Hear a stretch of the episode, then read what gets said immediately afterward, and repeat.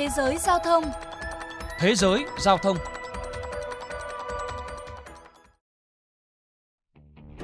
Luật mới của Liên minh châu Âu EU quy định, kể từ tháng 7 năm nay, tất cả những mẫu ô tô bán ra sẽ phải lắp đặt công nghệ hỗ trợ thông minh ISA, hệ thống tự động giảm tốc độ xe theo giới hạn ghi trên biển báo giao thông.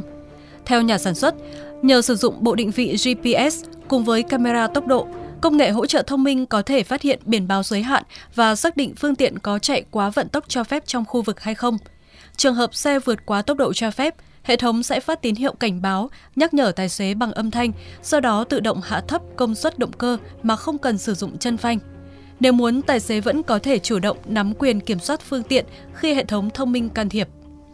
Ông Matthew Avery, giám đốc trung tâm nghiên cứu bảo hiểm Tatham Research cho biết. Nhiều người muốn chạy xe ở tốc độ an toàn và đúng luật. Tuy nhiên, việc chuyển từ tốc độ giới hạn này sang tốc độ giới hạn khác có thể gây khó khăn và mất tập trung. Do đó, công nghệ thông minh sẽ giúp lái xe an toàn. Hội đồng An toàn Giao thông châu Âu cho biết thêm, mỗi năm châu Âu có khoảng 26.000 người tử vong vì tai nạn đường bộ và tốc độ là một trong những nguyên nhân chính. Do đó, công nghệ hỗ trợ tốc độ thông minh được kỳ vọng có thể kéo giảm 30% va chạm trên đường và 20% tỷ lệ tử vong. Dự án là một phần của sáng kiến Vision Zero, hướng tới mục tiêu đến hết năm 2050 sẽ không còn tai nạn chết người trên đường.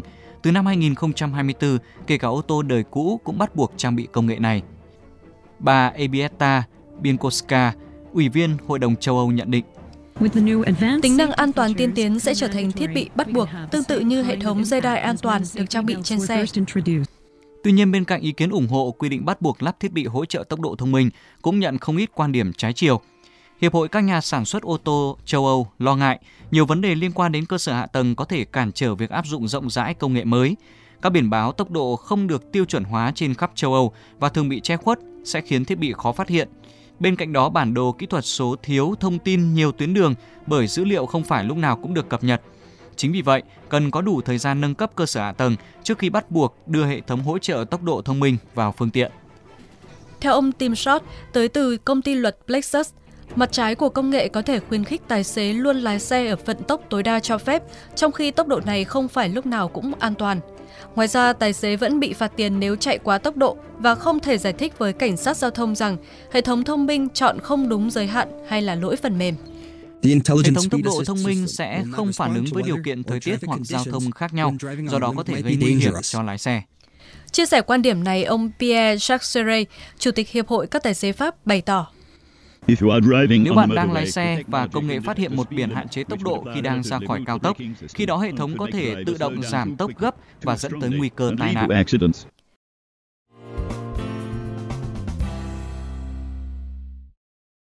Quý vị và các bạn thân mến, hiện nay trên nhiều tuyến đường, cao tốc ở Việt Nam có gắn camera phạt nguội khiến cho các tài xế không dám lơ là chân ga khi tham gia giao thông. Để tránh bị phạt nguội, không ít tài xế đã tìm hiểu và sử dụng một số ứng dụng phần mềm giới hạn tốc độ như là HUD hay là Limited Speed đang bán trên thị trường. Chức năng của những bộ thiết bị này là kiểm soát tốc độ xe luôn thấp hơn tốc độ giới hạn đã đặt, cho dù người lái có đạp quá chân ga hệ thống điện tử trên xe cũng không cho phép xe chạy quá tốc độ thiết lập. Tuy nhiên, theo các chuyên gia, không nhất thiết phải sử dụng ứng dụng giới hạn tốc độ nếu như tài xế có ý thức lái xe và chú ý quan sát, nắm rõ các biển hiệu giao thông để thực hiện theo đúng quy định. Khi đó, tài xế sẽ không dễ dàng dính phạt nguội. Đến đây, chuyên mục Thế giới giao thông xin được khép lại. Xin chào và hẹn gặp lại.